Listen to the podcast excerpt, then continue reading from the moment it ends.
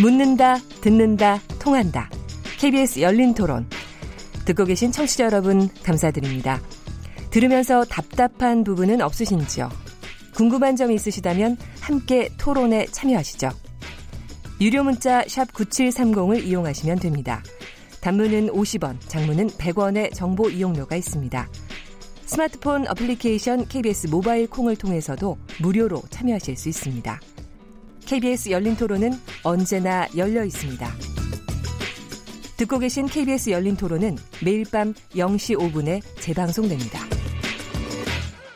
네, KBS 열린 토론 청취자들이 문자 보내주셨습니다. 휴대폰 0014번님, 이번 남북 정상회담은 선택과 집중입니다. 한반도 비핵화 이외의 교류는 제일 중요한 의제를 희석시키는 어리석은 일이라고 봅니다. 비핵화 의제가 제대로 결론이 날 수 있도록 집중해야 합니다. 또한 돌출적인 김정은 정권의 상황들에 충분히 대비해야 합니다.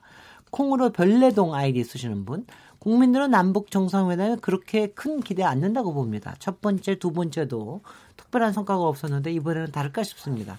남북 정상회담만큼 서민 경제에도 신경 써 주시길 바랍니다. 휴대폰 0428번님, 최근 자유한국당 내에서 나온 발언들을 보면 과연 남북 정상회담이 실패하길 은근히 바라는 것 같다는 생각이 듭니다. 지금은 여야할 것 없이 한 마음으로 힘을 합쳐야 할 때입니다. 국민들의 마음 잘 전달이 된 것 같고요. 남북 정상회담 여하튼 어, 좋은 소식 그리고 분명한 성과 나오기를 기대를 합니다. 그리고 두 번째 주제는 지난 주일에 9월 13일 날 어, 나온 주택시장 안정 대책입니다. 어, 이미 한 며칠 지났기 때문에 상당히 벌써 시장에서 받아들이고 국민들께서도 굉장히 자세하게 이해를 하신 것 같고요. 또 이번에는 정부에서도 굉장히 또 막 성큼성큼 나서서 아주 자세하게 설명하고 이러는 게 예전하고 좀 다른 모습이기도 한데 어 지금 지금 일단 시장에서 어떻게 받아, 받아들이고 아 제가 정말 다시 우리 패널 분들 다시 한번 소개해 드려야 되겠습니다.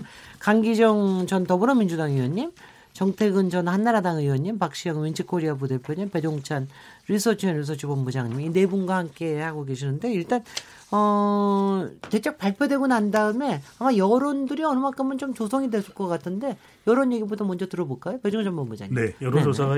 있었는데요.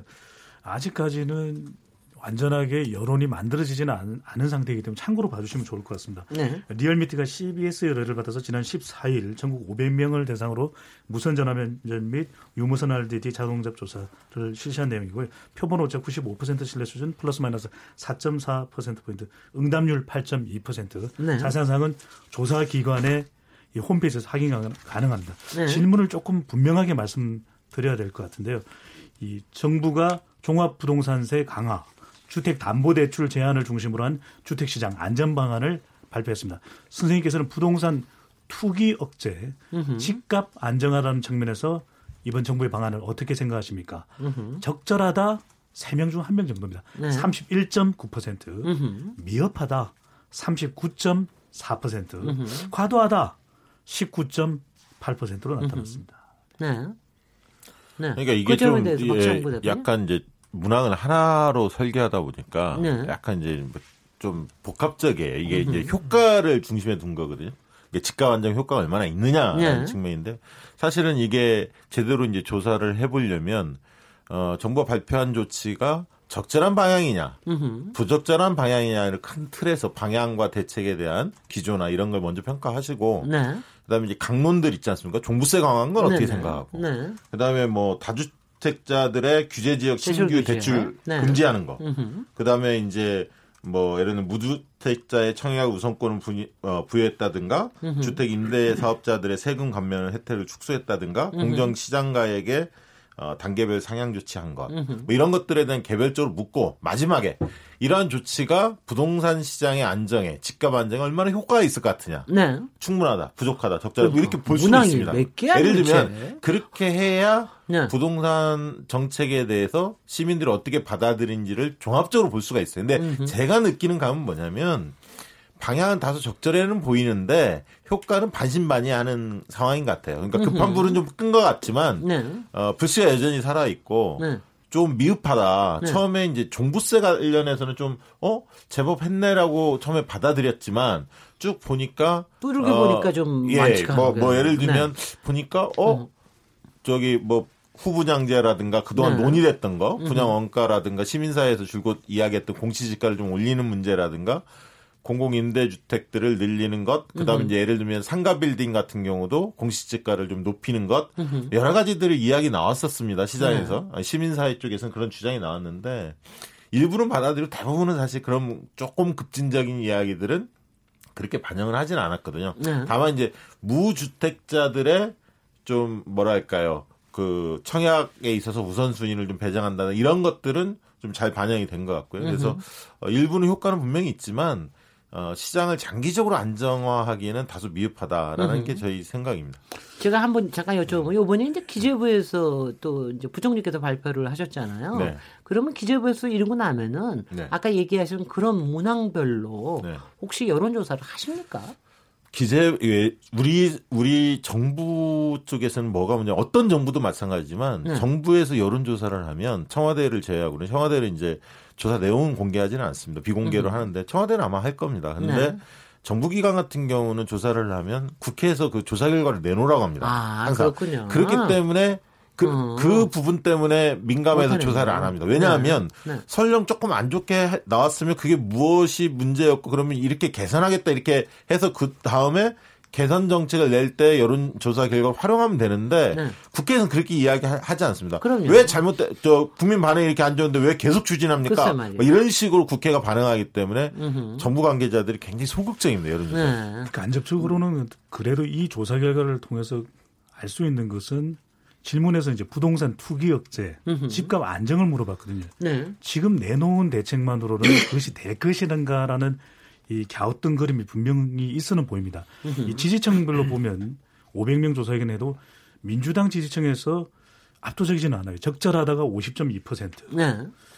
그리고 정의당에서는 적절하다는 의견이 25.1%에 그쳤거든요. 그리고 네. 이제 지지 정당이 없다는 무당층은 10%대 정도가 네. 적절하다. 네. 네. 중요한 것은 이념에 치우치지 않고 중도 성향의 국민들이 어떻게 판단하느냐가 중요한데 이 중도 성향의 국민들이 적절했다는 의견이 29.3%에 그쳤거든요. 네. 그래서 정확하게 수치를 개요와 함께 소개해드려야 되기 때문에 이 조금은 힘든데 네. 이 조사 결과 이전에 있었던 다른 조사기관의 조사에서도 대체적으로 지금의 이 정부의 부동산 정책 방향에 대해서는 좀 부정적으로 나타나고 있어요. 네. 네. 그 사실 요번에 대책이 또 상당 부분은 국회에서 또 통과돼야 되는 부분들이 있어서 과연 이대로 그대로 될지 어떨지 잘 모르겠는데 일단은 어 정당에서 나온 반응들은 일단 너무 그냥 극단적으로 다르게 네. 나와서 그렇게 다르게 나온 거지. 지금 이 두 분들은 딱 지금 정당 사람 아니라고 치고 정당에서 그렇게 완전히 다르게 나오는 게 이게 맞는 일인가요? 물론 정당 안에서도 어떤 분들은 또 완전히 또 다른 얘기를 하시는 분도 있습니다. 가능했건데 자유한국당에서는 이 부분이 대책이 이거는 뭐 폭탄, 대금 폭탄일 뿐이다 얘기하지만 장재현 의원이나 또 김헌나 의원님 같은 분은 어, 하여튼 100% 완벽한 대책은 없기 때문에 이번에는 좀 같이 이거를 가져야 된다. 뭐 이런 얘기를 하시는 분도 계시긴 계십니다만은 어, 정대근 의원이 어떻게 보고 계십니까? 저는 세금 폭탄이 아니라 좀 뭐 공포탄 내지 오발탄이라는 공포탄밖에 한다는 것 같아요. 네. 아니, 뭐 기본적으로 아니 저의 그 경제 정책의 이 부동산 정책에 대한 철학과 관련해서 말 생각 말씀을 드릴 수밖에 없는데 네.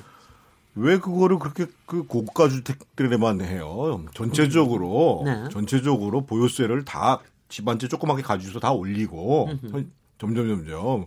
그리고 거래세를 대폭 낮춰주는 방향으로 가야지 실제로 효과가 있는 것이고 지금 계속 사람들이 저, 뭐 이제 뭐 과연 지금 이 집값 상승을 요, 유발시키고 있는 수요가 뭐냐라는 거 가지고 논란이 있지만 지금은 정부에서는 자꾸만 투기자들만이 그걸만 잡으면 된다고 얘기를 하는데 어떻든 보다 좀 살고 싶은 집에 살고 싶은 수요들이 계속 늘어나고 있는 것이 현실이고 네. 그것에 대한 공급이 지금 안 되고 있는 게 분명하단 말이에요. 그래서 저는 일단 자유한국당은 세금 폭탄이라고 일부가 얘기를 하시는데 그 전에 자유한국당에 그러면 소위 부동산 세법 개정안에 대한 당론은 뭐냐? 네.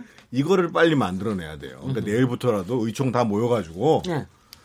어떤 사람은 세법 이번 바꾼 거 문제 없다고 얘기를 하고 어떤 음. 사람은 폭탄이라고 얘기하고 강남 상구에 있는 국회의원들은 그것에 대한 유해 조치들을 하기 위한 법안을 지금 막 내고 있고. 네, 네 그렇다 그러거든요. 그건 말이 안 되는 거예요, 기본적으로. 네. 그래서 일단 자유한국당은 세금 폭탄이니 아니니를 얘기하기 전에 그럼 우리 당론은 이거다. 라는 방안을 내야 되고 네. 그럴 때에 저는 조금 전에 제가 말씀드렸던 것처럼 전체적으로 보유세들을 현실화시켜내면서 네. 거래세를 줄이는 걸로 으흠. 그런 법안으로 가는 것이 실질적인 효과가 있을 것이다 이렇게 생각이 들고 네. 이번 조치와 관련해서는 제가 보기에는 별 효과 없을 것 같아요. 모르죠. 그... 내일 뭐 앞으로 이제 며칠 있다가 지금 이제 공급 대책 발표한다는데 으흠. 그것도 제가 보기에는 별 지금 효과 없을 것 같아요. 근데요. 저기 제가 정탁은 의원님께 여쭤보면은 만약 정권을 운영하는 측에서 본다면은요. 물론 보유세를 전체적으로 올리고 그다음에 거래세를 낮추고 하는 원칙이 있다 하더라도 그러니까 그런 기본을 이렇게 건드리는 게 쉽지 않은 일이라서 가, 가, 가 령 이런 이런 요번 조치 같은 거로 해서 어느 만큼은 좀 집값에 대한 열기를 조금 가라앉히고 난 다음에 아까 얘기하신 근본적인 부분에 대해서는 전반적인 좀 consensus를 만들어 나가는 쪽으로 가는 게 맞지 않을 맞지 않을까요? 저는 저는, 저는 작전 그... 작전상으로 국민에 대한 설득 과정상으로 어떻게 보십니까? 아니 그러니까 제가 지난번에도 말씀드렸습니다만 슈뢰더나 사르코지는 네. 정권을 뺏길 각오를 하고 연금 개혁을 하는 겁니다. 네. 네. 그러니까 제가 이래서 국회에 떨어지는지 잘 모르겠지만 알아요, 뭐. 아니, 표 되는 것만 하겠다고. 푸틴도 아니, 떨어져. 푸틴도 몇 퍼센트가 떨어졌더라고. 자기들이 진보 정권이라고 얘기할 것 같으면 그런 얘기를 하지 말라 이거예요. 네. 아 진보 정권이면 진보 정권 답게 해야지. 아유 정치. 아, 예를 들면 아니 정치를 현실에서 하지 무슨 뭐 어디 무슨. 아니 그러니까 책속에서 합니까? 아, 그래서 아까 제가 처음 모두에서 말씀드렸잖아요. 이건 소리 좀 해볼랍니다. 이거는 네. 폭탄도 아니고 공포탄 내지 오발탄이라니까요. 네. 그러니까 네. 실제로 네. 사람들한테 폭탄으로 다가올 만큼은 표가 떨어질까봐 안 한 거라니까요. 네, 알겠습니다. 그러니까 그걸 솔직히 얘기하자 이거예요. 근데 네, 그래서 제가 응. 자유한국당도 야 당신들도 응. 그럼 어떻게 하자는 거냐? 그걸 가져오라 이거예요. 네. 그리고 민주당에서는 네. 표될 것만 잠깐만 하지 말라 이거예요. 표 네. 떨어져도 네. 이 나라를 위해서 해야 될 일이 뭔가를 과감히 가라 이거예요. 예. 강기정 의원님. 예, 표 떨어질 각오를 하고 이야기 좀 해보려고. 사실은 이번 저 9.1, 9.13 부동산 아홉 번째 발표는요.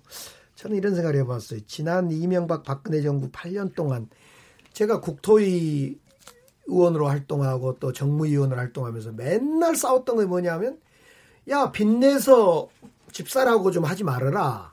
경기 안 좋다고 맨날 부양하고 경기 부양시키고 그래서 경기 좀 돌아가게 하지 말아라.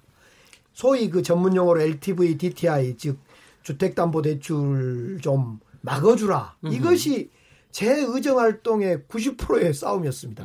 사실은. 근데 이번 9.13 조치는 그걸 못하겠다는 점에 대해서 나는 참 박수를 보내고 싶어요. 적어도 이번에 집 한 채 이상, 그러니까 두 채 가지고 있는 사람부터는 저 은행 대출 안 해준다는 거 아닙니까? 한 푼도 안 해준다는 거 아닙니까? 이명박 박근혜 때 정부 때 60% 70% 해주던 것을 그때는 최경환 부총리랑 입만 열면 경제 부양시킨다고 LTV, DTI 막 풀어준 거 아닙니까? 네. 빚내서 집 좀 사시오, 여러분들. 그런데 이걸 적어도 우리 정부, 문재인 정부 들어와서 40%로 다운시켰는데 저는 이것도 말이 안 된다고 보는데 이번에 그걸 막았다는데 저는 큰, 뭐 이 정책이 성공할지 어쩔지는 둘째 치고 저는 박수를 보내고 싶고요. 두 번째로 광주 시민이나 지방 사람들은 진짜 이번 9.13 조치 관심이 없어요. 그렇게. 예, 뭐 네. 이거 그런 거. 뭐 어디 불구경입니다. 네. 광주에 종부세 해당자가 20명이라든가 20 뭐 20명도요. 설마 200명? 아니 20명이 돼 정말. 18억 응. 넘어야 하니까. 네. 어. 근데 이것도 이제 우연히 제가 집 장사를 하다가 어. 그 연립주택을 팔아야 되는데 안 팔아가지고 100채를 가지고 있어본다거나 또는 뭐 물려받은 재산이 크게서 40억짜리 집이 있어본다거나 뭐 이런 경우 외에는 없다는 거 아닙니까? 응. 광주나 지방 그러니까 세종시나 부산 빼고는 관심이 없습니다. 일단은 그런데 아쉬운 건 이번 정책이 좀 복합적이었으면 어쩔까 이런 생각을 좀 해봤어요. 이제 엊그저께 박영선 의원이 대정부 질의에서 금리를 올려야지 그러면 되냐 이랬는데 금리를 못 올리는 사정은 다 우리 이제 정부에 있을 건데 네. 이 유동성을 어떻게 할 거냐라고 하면서 박 김병준 저 비대위원장이 산업 정책으로 뚫어줘야 된다 투자할 수 있는 창조 벤처 산업을 열어줘야 된다 뭐 규제를 풀든 어쨌든 이건 나는 의미가 있다고 봅니다. 그래서 이 유동성 문제를 함께 좀 발표하지 않는 것이 좀 아쉽더라. 저는 으흠. 명제라도 발표했어야 된다 이런 생각이 들고요. 그다음에 이제 결국 공급의 문제는 뭐 어려울 겁니다. 사실은 공급이란 거의 그 그린벨트를 풀어서 공급한다는 것이 저는 쉽지 않, 않을 거라고 보고 거의 또 효과도 별로 없을 거라고 보고 만약 그린벨트든 공급의 문제를 한다면 철저히 나라에서 빚 좀 지고 임대주택으로 철저히 가서 으흠. 장사하지 말고 이 집 가지고 장사하지 않도록 하는 그런 정책이 더 엄격히 좀 발표가 됐으면 어땠을까. 네. 그리고 이제 좀 여유 생기면 공시지가 팍팍 올려서요. 집값 제대로 좀 세금 내도록 하고 이런 조치도 좀 취했으면 좋겠어요. 여기서 제가 한 말씀 더 드리면요. 정태근 지금 결국은 네. 서울에 지금 이제 지금 제 말씀 잘하셨어요. 네. 지금 서울의 집값이 문제예요. 네. 그리고 그 동안에 서울의 공급이 원활하게 되지 않았다라는 게 핵심이에요. 그러고 난 다음에 갑자기 용산 여의도 개발 계획을 발표를 해요. 한번 보세요. 제가 아주 생생한 사례를 들어드릴게요. 제 사무실이 있는 데가 소위 보문 5구역이라고 재개발 구역인데 거기에 총 244호가 삽니다. 그런데 지금 현재 가, 이 가옥으로서는 150가구가 있어요. 네. 그래서 재개발되면 199개가 만들어져요. 네. 그러면 일부는 밀려나가겠죠. 네. 근데 거기가 역세권이고 환승역이에요. 그럼 당연히 토지를 용도 상향해서 당신들이 얻는 거는 내놔라 해서 임대주택을 공급하든지. 근데 그 정도가 아니라 지금 서울시에서는 그동안 살만한 집으로 바뀔 수 있는 재개발 재건축에 대해서 엄청나게 규제를 해왔어요. 네. 박원순 시장 잘 아십니다만 2011년에 아 집권이 아니라 시장이 됐어요. 지금 무려 이, 지금 2018년까지 지금 7년의 시정을 했어요. 으흠. 우리가 잘 아시겠습니다만 노무현 정권 때 대략 10만, 18만 가구가 그 공급, 공급이 됐고 DJ 때 15만 그리고 아 DJ란다. 저기 MB 때 15만 그리고 박근혜 때 12만 정도가 공급이 됐단 말이에요. 네. 문제는 지금 집값이 올라가고 있는 서울에 그동안에 원활한 공급이 됐느냐 이 문제에 대해서 저는 박 시장이 대답을 해야 돼요. 으흠. 그런 그런과 동시에 최근의 집값 급등과 관련해서 가장 결정적인 책임 있는 사람이 누구냐? 박 시장이에요, 박 시장. 음. 이 문제에 대해서 왜 집권당에서 솔직히 얘기 안 하냐 이거예요. 아니 집권당에서도 그 얘기는 뭐 좀 정부에서 조금 좀 불편한 했습니다. 기색을 했는데 집권당에서 아니, 뭐 정부에서도 그렇고 싫은 소리를 어, 안 했죠. 아, 저기, 네. 네 네 네 네 배종천 본부장. 네, 부동산과 관련해서 뭐 전문가들이 이야기해야 될 분야가 있을 겁니다. 하지만 이제 이 국민 여론은 과연 어떤 것인가? 그러니까 이 부동산이라는 것에 대해서 오르는 걸 좋아하는 건가? 네. 아니면 내려가면 좋아하는 건가? 오히려 국민들의 여론은 안정이라는 걸 뭐 그렇게 많이 오르지도 않고 또 특별히 내려가지도 적어도, 않고 적어도 물가 수준은 그러니까요. 네. 그 정도 수준인데 지금 이 국민들의 반응 또 부동산에 대한 인식 이 부분에 대한 부분을 저는 정부가 좀 잘 유념한 그런 정책을 내면 상당히 호응이 있을 수가 있거든요. 네. 실제로 이 오르겠다 내리겠다 지금 최근 들어서는 부동산이 오를 것이다라는 것이 급 상승하고 있거든요. 네. 이런 국민들의 인식이 정책에 대해서 상당히 부정적인. 그 언제쯤 조사한 건데 그럽니까? 네, 요 조사는 발표 발표가 발표되는 주택 시장 안정 대책이 하루 포함된 조사인데요. 한국갤럽의 자체 조사로 네. 지난 11일부터 13일까지 아, 13일이 아, 포함됩니다. 그러면은 그러면은 네. 네, 네. 휴대전화 그 RDD 조사했고요. 예, 예. 전국 1,001명 표본오차 네. 95% 신뢰 수준 플러스 마이너스 3.1% 포인트고 응답률 14%였고요. 예, 예. 자세한 사항은 조사기관의 홈페이지에서 확인하실 네. 수가 있는데. 이거 대책 전에 조사한 거라고 봐도 무방하군요. 이 얘기는 네. 조금 제가 예, 얘기예요. 제가 말씀을 드릴게요. 네. 근데 이 결과를 보면 이 집값이 오르겠다라고 하는 것이 50%, 으흠. 집값이 내릴 것이다라는 것이 19%가 나타나거든요. 예, 예. 그런데 이 집값이 오르고 내리고 하는 걸 떠나서 이 오르고 내리는 것의 차이가 많지 않을 때 으흠. 이때는 정부가 잘한다 네. 이런 여론이 나옵니다. 그러니까 1년여 전인 어, 2000, 아, 작년이죠. 작년 8월 8일부터 10일까지의 조사는 으흠. 홈페이지에 있습니다. 자세한 내용은 잘하고 있다 44%, 네. 잘못하고 있다 23%거든요. 네. 그러니까 그때는 처음 이 강도 높은 정책에 대해서 정부가 의지를 보였을 때 네.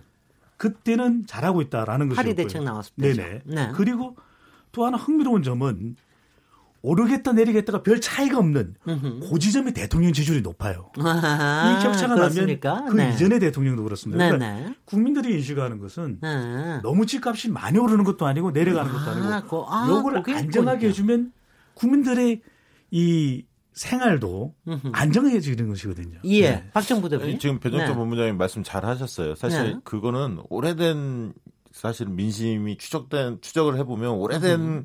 시점부터 사실 지금까지 거의 패턴이 일관성이 있습니다. 그러니까 네.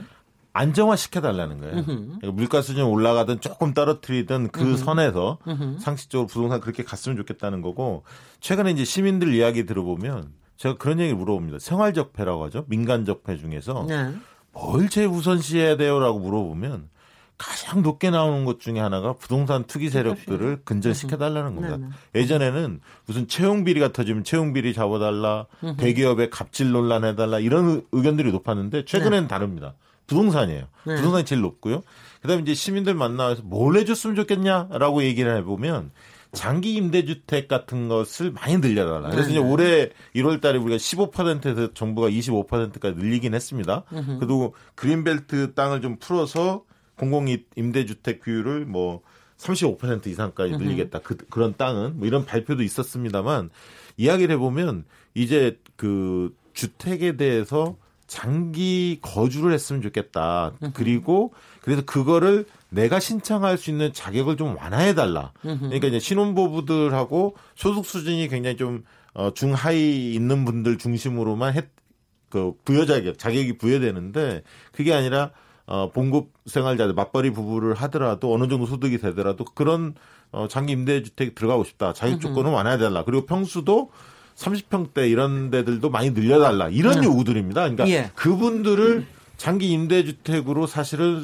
뭔가를 끌어당길 수만 있다면 상당히 그분들 꼭 집 사고 싶은 생각이 별로 없어요, 네네. 사실은. 아니 왜냐하면 장기적으로 집값이 오르지 않을 거라고 생각하면 사람들 이렇게 집 사고 거기에 투자하고 않습니까? 싶지 않은 사람들도 많거든요. 네네. 근데 그런 부분들이 속도가 굉장히 더딘 거고 음흠. 어떤 자격 조건이 굉장히 강화되기 때문에 네. 해당 사항이 없는 분들이 많은 거예요. 제가 그 여기서, 여기서 한번 가정법을 얘기를 해볼게요. 그 저희가 지, 난주 지지난주 다 부동산 이제 토론들을 여기저기서 했는데 상당히 보수적이고 보수적인 분 전문가조차 이런 얘기를 많이 합니다. 지금 시장에서 이제 공급 대책이 곧 나오긴 할 텐데 지금 시장에서 새로운 분양 주택이 시장에 나오면은 가격을 올리는 효과밖에 없을 거다. 네, 네. 불을 더 불을 더 기름을 붓는 거나 마찬가지라서 그분이 얘기하기는 그래서 자기는 강남 지역이나 좀 강남권에 가까운 지역, 그러니까 집값이 좀 오를 소지가 있는데 나오는 거는 다 임대주택이 됐으면 좋겠다. 이거는 제가 말씀드리잖아요. 네네. 그러니까 그거는 그러니까 완전히 임대주택으로만 나왔으면 좋겠다. 뭐 이렇게 얘기를 하셔요. 찬성하시는군요. 아니, 아까 네, 제가 말씀드렸잖아요. 아니, 강북에는 네. 역세권인데 네. 지금 거기가 용적률이 290 정도 받았거든요. 네. 평지예요. 네. 아 그런데다가 용도 상향 해가지고 네. 그걸 내라는 거죠. 그러니까 이제 뭐 200가구가 아, 있다면 더해가지고 제가 또 한 가지 네. 말씀드리고 싶은 것은 네. 뭐 잠깐만 제가 박 시장은 무슨 왼술자 왼술가 돼서 그런 게 아니고 네. 실질적으로 서울에 지금 지금 들어서 그분이 강남북 균형 발전을 말씀하시는데 네. 강남북 균형 발전은 고건시장 때부터 시작해서 이명박 시장 지구 뭐 지구한 가치예요. 가치고. 네. 그러면 실제로 2011년 이후에 가장 문제가 됐던 것 중에 하나는 강북의 인프라를 개선해서 해야 돼요. 네. 기본적으로. 네. 예를 들면 지금 무이신설 경전철 같은 경우가 2009년도에 착공했는데 네. 원래 2014년에 완공입니다. 네. 언제 언제 그, 개통했냐? 2016년에 개통했죠. 네. 자, 우리 저기 정태근 의원님. 네. 지금 지금 와가지고 이제 경전철 지금 착공한다고 얘기하는데 경전철이 사업성이 떨어지는 것은 이전부터 나왔던 얘기예요. 네. 그러면 자, 실제로 우리 우리요 여기서 오늘 정태근 의원님이 저기 박원순 시장의 시정 정책에 대해서 비판하는 장으로 만들고 싶지는 않고요. 질문을 바꾸겠습니다. 아니, 제가 질문을 바꾸겠습니다. 아니, 다들 다들 다 질문을 바꾸겠습니다. 왜 자유한국당에서는 이런 얘기만 나오면은 끊임없이 어, 이건 세금 폭탄이다. 그 다음에 왜, 저, 1주택자에 대, 대해서 이렇게 옹호하는 네. 뭐 이런 쪽으로 나가는 이유가 뭡니까? 예, 우선 네, 네. 그 말씀 전에 조금 전에 했던 이야기를 이어서 저도 이야기 드리면 지금 우리 정부나 조금 전에 뭐, 누가 했던 얘기? 뭐 여러분이 아, 했던 네. 네, 우리 정부나 네. 박원순 시장도 마찬가지겠습니다만은 공공부지를요 팔고 네. 있어요. 네. 캠코를 통해서 팔고 있, 왜 공공부지를 팝니까? 그것을 거기다가 주택을 지어서 임대 아파트를 세워줘야지. 최근에 제가 지금 기억이 안 나는데 한 1조 얼마짜리를 또 팔았어요. 네. 저는 정말 이상한 생각이 들어요. 이 그린벨트 풀려고 하지 마시고 서울 그렇죠. 시내와 그 근처에 있는 아까 정태근 의원이 말씀한 곳곳에 그 땅 있는 거 공공부지 네. 해서 거기다 임대주택에서 싸게 으흠. 그 토지 공개념 도입해서 팔아내 아니 저 임대해 줘야 된다고 생각하고요. 네. 이제 방금 꺼낸 질문. 네. 저는 이런 생각이 들어요. 진짜 우리 국회의원 중에요. 저도 국회의원 12년 한 사람 아닙니까? 네. 강남에 집들 많이 가지고 있더라고요. 네, 55%. 그 이야기는 55%. 국회의원이 되기 전에는 역으로 말하면 국회의원이 전부 잘 나간 사람들, 돈 있는 사람만 국회의원이 되는 거예요. 그렇죠. 시골 촌놈들이라든가 이런 사람 안 되는 거예요. 강남에 적어도 집 하나 한 칸은 투자할 수 있는 여력이 있는 사람. 우리 뭐 우리 정부를 야단한 게 아니라 우리 정부 관료들 뭐 또 아니 관료들은 서울에 사는 사람들이 많을 테니까 그렇다 오늘 치고요. 그래서 자유한국당 의원님들 조사하니까 50%가 응. 그저 강남에 집을 갖고 있다는 거 아닙니까? 글쎄요. 네. 그 다음에 저는 저 기본적으로 놀랐습니다. 자유한국당이 이제 새로운 보수의 기치를 내걸는데 이제는 그 촌놈들 땅 부자 가지고 보수라고 하면 안 될 거 아닙니까? 음. 그동안에는 아까 말씀드렸던 LTV, DTI 확장해주고 경제 부양책을 부동산을 써서 투기 세력을 대변하는 이제 그런 입장이었다면 이제 이건 끊어내야지요. 네. 지금까지 무슨 뭐 투기 세력 옹호해서는 되겠습니까? 저는 예. 그런 점에서 이번 정책이 다 잘못했는데 어떻든 그 대출 금지시킨 건 잘한 것 같은데 문제는 돈 있는 사람 어쩔 거냐 이거 또 그, 예, 제가 제가 한 가지만 네. 여쭤서 네. 저기 하면은 저기 박상부 대표님 네. 이번엔 세금 폭탄이란 말을 잘 근데 국민들한테 안, 안 먹히는 거 왜냐하면 네, 네. 종부세 강화에 대해서 어떻게 생각하냐 물어보면 네. 다수가 그건 잘한 거다라는 인식이 있거든요. 네, 그러니까 과거에 이제 참여정부 때는 이제 종부세가 처음 사람들한테 뇌리에 있었고요. 그다음에 이제 그 당시만 해도 이제 노무현 대통령이 강남과 약간 뭐 전쟁 선포 비슷하게 네. 이 뭔가 한번 어, 힘겨루기 이런 걸 막게 좀 비춰진 측면이 있거든요. 예, 그러다 예, 예. 보니까 어, 세금폭탄 이런 그렇죠. 프레임이 통했죠. 그러나 지금 이제 통하지 않고 오히려 네. 인터넷상에 뭔 얘기가 나오냐면 제발 종부세 좀 내고 살고 싶다. 나도. 18억 어, 얘기가 나오면서. 네. 야, 시가 18억이라고 깜짝 놀랐어요. 네, 그래서 그런 쪼크가 지금 유행인데요. 네. 실제로 종부세 인상한 사람들은 1.1%에 네, 북한합니다. 15만 명이라고 합니다. 그러니까 종부세 대상자는 27만 명 정도가 되는데 2% 정도가 되는데 종부세 대상자 중에서도 이번에 오른 사람은 15만 가구. 약 1.1%라고 하니까요. 네. 소, 굉장히 극소수죠. 극소수고 네. 어, 물론 일부 지금 가짜 뉴스들이 많이 떠도니다. 그 중에 하나 원인 중에 하나는 과세 표준이란 말이 어려워요. 그게 말이죠. 이제 3억이라고 나오니까 이게 무슨 우리도 해당되나 이렇게 이제 과표라는 유포, 말이 왜 나오고 어, 과표 기준 이 시장 뭐 아까 시장 공정 시장 가, 가액 예, 시장 가액 이 말도 아우, 어렵고 이제 그러다 보니까 공시지가 몇 개입니까 예, 도대체? 예, 그러니까 공시지가 뭐 9억 그리고 uh-huh. 실거래가로 약 18억 정도 된다. 네. 이렇게 하니까 아, 이제 좀 아, 이해하는 거예요. 네네. 아 나하고 상관없구나 네. 이렇게 이해하는데 그런 용어들 때문에도 혼란스러운 면이 있는 것 같습니다. 예, 배정찬 본부장님. 네. 네. 자유한국당은 보수 정당으로 이미지가 매겨져 있지 않습니까? 그런 만큼 전통적인 보수의 이미지가 보면 자본주의, 시장 경제. 그래서 이 부동산 정책에 대해서 상당히 보수적입니다.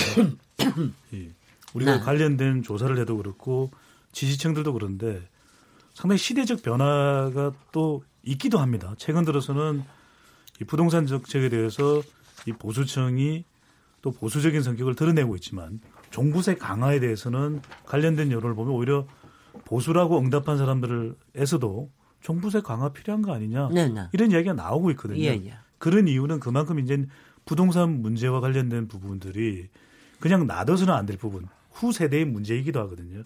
그렇기도 하고 또 하나 저는 아까도 말씀드렸지만 여론상으로 보면은 이 부동산 정책이 단순히 부동산만 건드려서는 안 되는 정책이다. 으흠. 국민들의 인식이 중요한데 강기정 전 의원께서 말씀하셨듯이 투자처가 따로 없는 거죠. 으흠.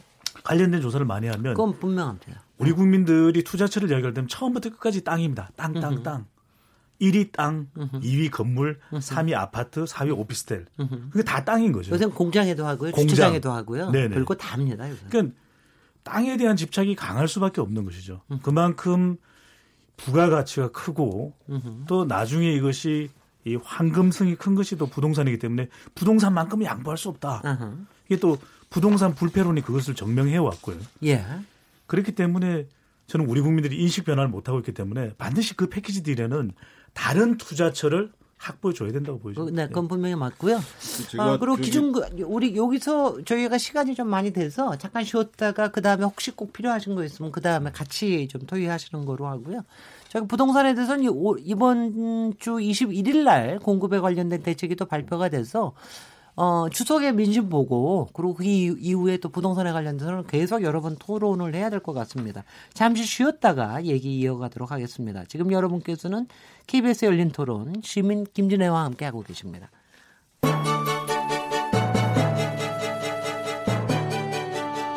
라디오 토론이 진짜입니다. 묻는다, 듣는다, 통한다. KBS 열린 토론. 시민 김진애의 진행으로 듣고 계십니다. 네. 어, KBS 열린 토론 오늘 정치의 재구성. 어, 처음엔 남북 정상회담 얘기했고요. 그리고 9.13 부동산 대책에 대해서 얘기했는데요. 마지막 시간 얼마 안 남았는데 잠깐 성장론에 대한 얘기를 좀 해보도록 하겠습니다. 그 소득 주도 성장을에 대해서 그동안 비판이 상당히 좀 많았었는데요. 어, 그 새누리당의 아니 죄송합니다. 자유한국당의 김병준 비상대책위원장께서 국민 성장이라는 말을 또 그 들고 나오셨습니다. 그래서 이 부분이 앞에서 나오는 어 부동산의 그 지금 좀 다른 부동산 말고 좀 다른 산업의 창구를 좀 열어줘야 된다라는 이런 거하고도 좀 통해서 통하는 것 같아서 그 부분에 대해서 잠깐 얘기를 해볼 텐데요. 제가 잠깐 부동산 정책에 관련돼서 청취자들의 문자 몇 개만 소개해 드리겠습니다. 휴대폰 5852번님, 지난주 발표라 아직 성과는 알 수 없지만 이번 정부의 핵심 대책이었던 투기 수요를 억제하는 방향과 세금을 책정하는 것에는 정확했다고 봅니다. 휴대폰 5580번님, 현재 서울주택 보급률이 97%라고 하는데 재개발, 재건축을 가능하도록 해 공급을 늘려주셔야 합니다. 규제만으론 안 된다고 생각합니다. 휴대폰 뒷번호 2880번님, 서울에 사는 50세 남성입니다. 절대로 그린벨트는 건드리지 말아야 한다고 봅니다. 불법으로 농지 또는 건축물 지어 사용하는 사람부터 잡아내고 공부 방법은 다른 방법으로 해결했으면 합니다. 여러 가지 의견들 계속해서 어, 검토를 해야 될 것 같습니다. 어, 강기정 의원님, 정태근 의원님, 박시정 부대표님, 배종찬 본부장님 네 분과 함께 하고 있는데요. 일단 김병준 비대위원장이 내놓은 국민 성장론 이거 설명해 주실 분 혹시 계신가요? 우리 정태훈 의원 설명하시나요? 설명 안 되는데요. 네? 설명 안 돼요? 아, 그 전에 좀 아니, 아니, 설명 아니, 설명할 사람 아무도 아니, 없어요. 그 전에 한 마디 좀 말씀드리고 예, 예. 싶은 정태훈 의원님. 아까 네. 이제 자유한국당을 자유한국당 변명할 생각이 전혀 없는데요. 네. 거기 강남 사시는 분들이 많기 때문에 세금 폭탄 이름으로 한다고 말씀하시는 거는 좀 안 맞고 그거는 그 자유한국당의 윤한홍 의원이 총리한테 되고 강남에 집 가지고 계시죠. 네. 집 올라서 좋겠습니다. 얘기하는 거하고 똑같은 얘기여가지고. 네, 네. 네. 다만 이제 지금 제가 안타깝게 생각하는 것은 보수주의의 원칙은 소득이 있으면 세금을 내는 겁니다. 그렇습니다. 재산이 있으면 소, 세득, 네. 세금을 내야 되는 거고 네. 그게 많으나 적으나 비율이 달라질 뿐인 것이지. 네. 그래서 그런 원칙을 가지고 사실은 앞으로 이 보유세, 소위 부동산에 대한 뭐 종부세를 포함해서 보유세에 대해서 가는 것이 타당하다는 건데 네네. 지금 이제 계속 왜 그러면 효과도 없는 핀셋 증색만 계속 하냐 초고소득층에 대해서 이런 문제를 얘기를 하면서 상당수연이 떳떳하게 우리 다 지금 올리자 그러면 얘기를 해야 되는데 뒤에 건 얘기 안 하고 앞에 것만 얘기하니까 문제가 되는 거예요. 그리고 지금 이제 그 국민성장론에 대해서 말씀을 하셨는데 그걸 가지고 민주당에서 무슨 뭐 대기업 친화 정책이냐 이런 얘기하는 것도 적절치 않은데 일단은 지금 현재 얘기한 수준은 뭐냐면은요. 네. 보다 더 시장의 자율성을 많이 주고 으흠. 그리고 무엇보다도 효율성 있는 정책으로 가야 된다. 으흠. 이 얘기인데 그게 국민 성장이라는 개념하고 뭐 어떻게 맞아떨어지는지는 잘 모르겠고요. 네, 네. 그래서 적어도 저는 저는 소득 주도 성장에 대해서도 이렇게 생각합니다. 소득 주도 성장은 사실은 핵심은 경제학적으로 얘기하면 내수 주도 성장이라고 봐야 그렇죠. 돼요. 네. 근데 거기에 거기에 이제 소득에 자꾸만 방점을 찍으니까 으흠. 그것도 제가 보기엔 표 받으려고 얘기하는 거예요. 네. 솔직히 얘기하면. 네. 그래서 내수 주도 성장이라고 명명을 해야지 맞는 것이고 적어도 김병준 위원장이 국민 성장이라고 얘기한다 그러면 주요한 정책 수단을 뭘로 쓸 건지에 대해서 그러니까 으흠. 자율성을 많이 주고 규제 혁신을 많이 하고 효율성을 강조한다는 것은 일반론적인 얘기고. 네. 그러면 구체적으로 규제를 어느 정도 혁신할 것이고. 네. 그리고 무엇보다도 신화, 시장 친화적이기 위해서 지금 현재 이 정부가 하고 있는 것 중에서 무엇을 달리할 것이고 이것을 얘기해야지 정책적으로나 이론적으로 의미가 있다. 네. 그래서 이와 관련된 논란은 제가 보기에는 그러니까 지금 자유한국당이 구체적 대안을 안 내놓는 게 지금 문제예요, 사실. 네네. 그래서 그, 이 문제에 대해서 좀 신경을 써야 될 것 같습니다. 저기 김명준 네. 비대위원장이 이거를 얘기하시면서 내용도 조금 분명하긴 하지만 불분명하긴 하지만 저기 토론을 하자 이거 토론하자 그러는데 이해찬 대표 어, 너무 싸늘하게 얘기하시대. 출산 주도 성장을 말하는 사람들과는 토론의 가치가 없다. 격이 맞지 않는다. 이런 얘기까지 하시고 그랬는데 국가주의 이야기가 상황이 어떤 겁니까? 예, 국가주의 이야기가 나왔고 또 그 이후에 또 출산 주도 성장이 나왔고 네. 국민 성장론이 나왔는데 계속 혼선을 빚고 있는 이미지를 국민들에게 전달할 수가 있는 부분이거든요. 네네. 네. 결국 국민들이 어떻게 받아들이냐는 것은 이 정부 또 문재인 대통령이 이야기하고 있는 소득 주도 성장 이 부분에 대한 이 대척점에서 대립각에서 대립각 각에서 국민 주도 성장론, 국민 성장론. 그러니까 이 소득 주도 성장론이 국민들이 인식하기에는 정부가 주도한다라고 본다면 국민 성장론이 이야기는 작은 정부를 통해서 민간과 기업이 주, 주도한다. 이런 대안을 내놓는 것처럼 전달하고 싶은 그런 메시지의 성격이 있거든요. 근데 네. 문제는 뭐냐면 정태근 전 의원께서 말씀하신 그대로 중요한 건 국민들이 볼 때는 너무 추상적으로 보인다라는 겁니다. 네. 출산주도 성장을 했을 때도 설익은 정책처럼 보였기 때문에 으흠. 그 속에 담고 있는 좋은 의미는 또 다 사라져 버렸었거든요. 네. 그렇다면 이번의 경우에도 구체적으로 그렇다면 국민 성장론이라는 게 어떤 것이다. 일, 뭐 작은 정부다. 두 번째로는 우리가 생각하는 경제 해법은 이런 것이다. 라고 접근했다면 좋을 텐데 이렇게 되면 결과적으로는 이 국민 성장이라고 하는 성격도 이 국민들이 잘 이해하기는 어려운 부분인데 네. 또 그렇지만 이것이 또 친대기업 정책이냐 그렇게 국민들이 받아들이기는 또 어려운 부분으로 보여지고요. 또 네. 낙수 경제 정책으로 보는 거냐 또 그건 성격이 다르고. 지금은 국민들이 많이 가질 수 있는 이미지는 소득 주도 성장에 대한 대립 각 각으로 네 국민 성장론을 이야기한 것으로 받아들일 개연성이 크다라는 그러니까 것이죠. 그러니까 대립 성장? 네. 자, 먼저 강기정 의원님 왜 이런 게 나올까요? 일단 출산 주도 성장론을 김, 김성태 원내대표가 이야기를 했는데 안 먹혔어요. 오히려 역풍 불고 또 이제 애 낳는 기계란 거냐 우리 여성들이 이래가지고 이제 역풍이 안 불었습니까? 그래서 만들어낸 게 국민 성장론인데 국민 성장론의 김병준 비대위원장이 첫째가 국가 개입을 최소화하고 자율 경제를 하겠다. 이 이야기는요 그동안 실패했던 신경제 아니 신자유주의 경제 정책의 또 다른 이야기입니다. 이것은 이미 국가가 개입하지 않고 시장에 맡겼더니 재벌에 의해서 우리 경제는 완전히 파탄났던 것이 지난 10여 년, 뭐 오랜 10여 년이 아니라 한 3, 40년 우리 경제였죠. 공정 배분을 하자 이 말을 다르게 제가 볼 때는 아 재벌 경제를 통한 낙수론으로 낙수 경제론으로 다시 가자 이런 느낌인 거예요. 어 이거 뭐 이 공정 배분 말이 공정 배분이지 낙수 경제 투자 활성화하자 이 말을 말은 좋은데 다르게 보면 대기업 투자 활성화해 주자 이런 이야기입니다. 우리가 주장하고 있는 중소기업을 제대로 살려서 창업 벤처 투자로 가자. 이거하고는 다른 것 같아요, 느낌이. 결국 노동개혁을 하자. 노동개혁 해야지요. 재벌개혁도 하고 노동개혁도 당연히 해야 되고. 그 다음에 이제 이런데 결국은 저는 국민 성장론이 됐든 소득주도 성장론이 됐든 출산주도 뭐 성장론이 됐든 이해찬 당대표는 그 경제학적 또는 뭐 사회학적 용어도 아니고 그냥 조다 조 떠, 떠돌아다니는 조다 그러니 토론에 가치가 없다 근데 그럴 게 아니고요. 토론을 좀 해봐야 됩니다. 그래서 국민들한테 말은 좋잖아요 국민 성장론. 소득주도 성장보다 훨씬 좋습니다 느낌이 한번 토론해봐야지요. 근데 이건 음, 네. 네. 네. 저는 뭐 비슷한 의견인데요. 강기정 네. 의원하고 비슷한 의견인데 사실 이게 왜 꺼내 들었나 이 시점에 두 가지가 있는 것 같아요. 말씀하신 대로 어, 이제 김성태 원내대표가 출산 주도 성장이 별로 통하지 않았고 또 민주당이 계속 그런 얘기 나오지 않았습니까?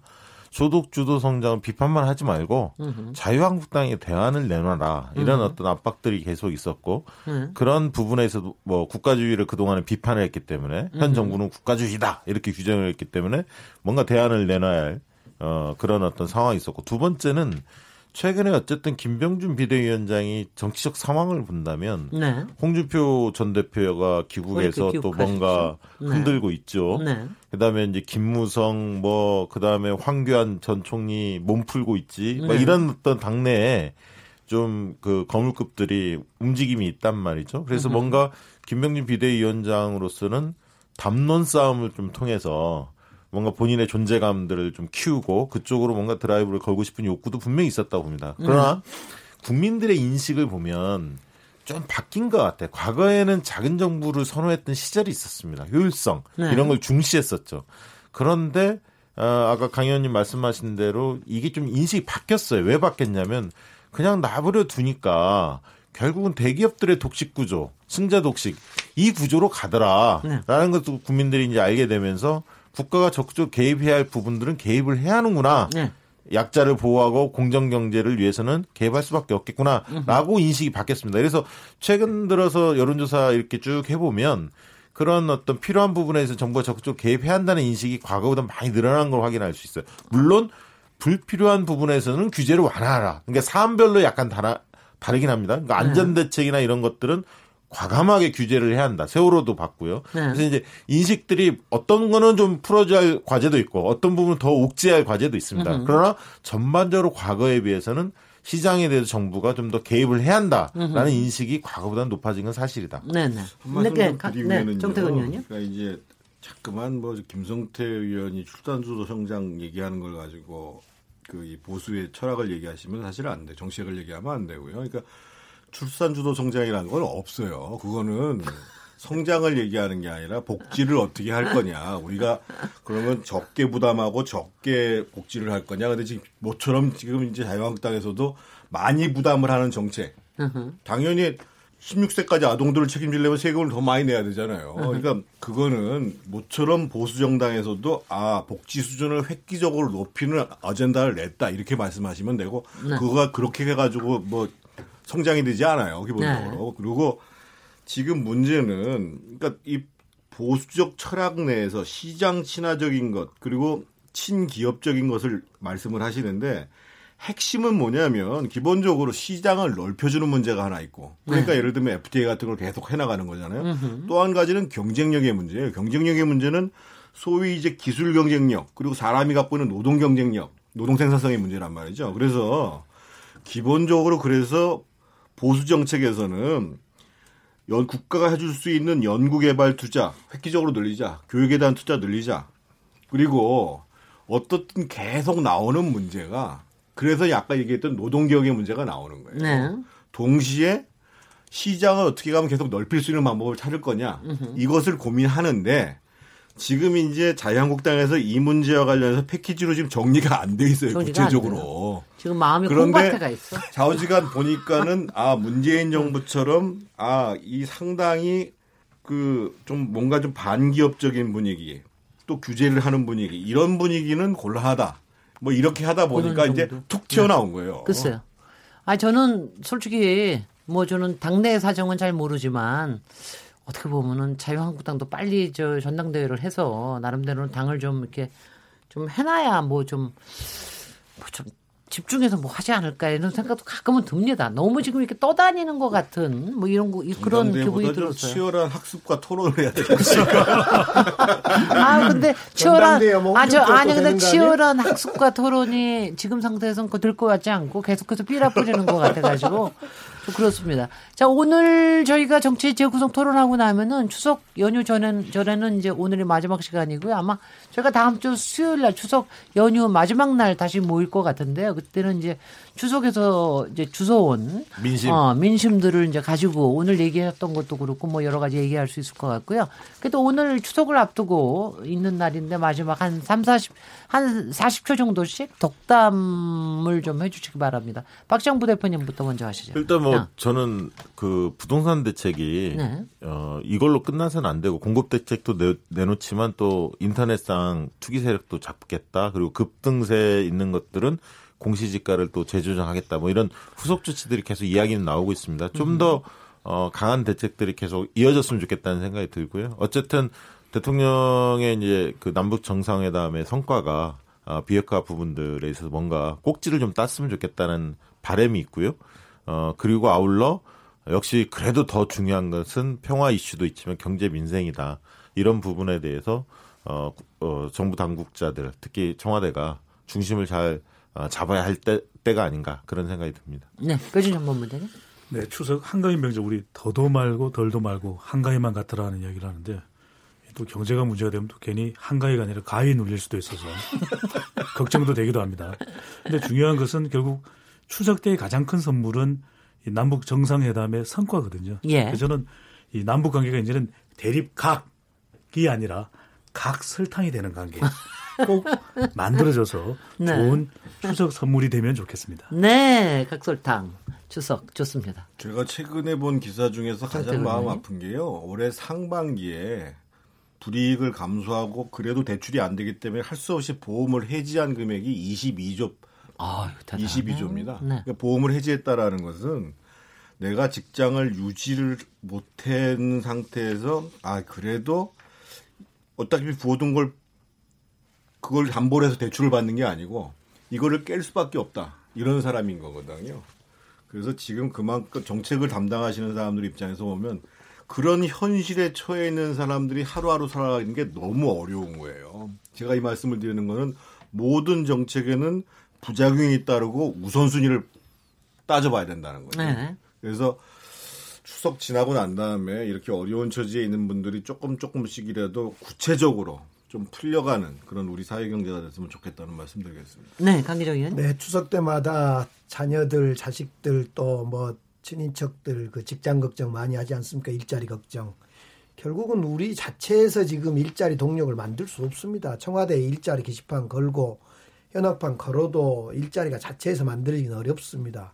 물론 노력을 해서 창업 벤처기업도 만들어내고 해야 되는데 결국은 출로를 뚫고 나가야 되는데 남북 관계를 평화로 만들어내서 북, 북한 특수를 만들어내는 것밖에 없을 거라고 봅니다. 이번 네. 추석 일주일 후에 잘 그 편안하게 치르시고 남북 정상회담도 성공하고 또 우리 경제도 호전되기를 서로 격려하고 도와주십시오. 아, 네. 정말 뭐 북한 특수라는 말이 꼭 아니라 할지라도 평화 특수 남 북한 특수 뭐 남북 특수 이런 거 좀 나왔으면 정말 좋겠다는 생각이 많이 듭니다. 그리고 그런 토론이 어, 추석 밥상 저 자체상에 좀 오르면 좋겠다는 생각이 드는데요. 오늘 토론에 참여해 주신 강기정 의원님, 정태근 의원님, 박시영 부대표님, 배종찬 본부장님 네 분 모두 감사드립니다. 어, 다들 수고하셨습니다. 저는 청취자 여러분, 저는 어, 내일 저녁 7시 20분에 다시 찾아오겠습니다. 감사합니다. 감사합니다. 네, 감사합니다. 감사합니다. 네.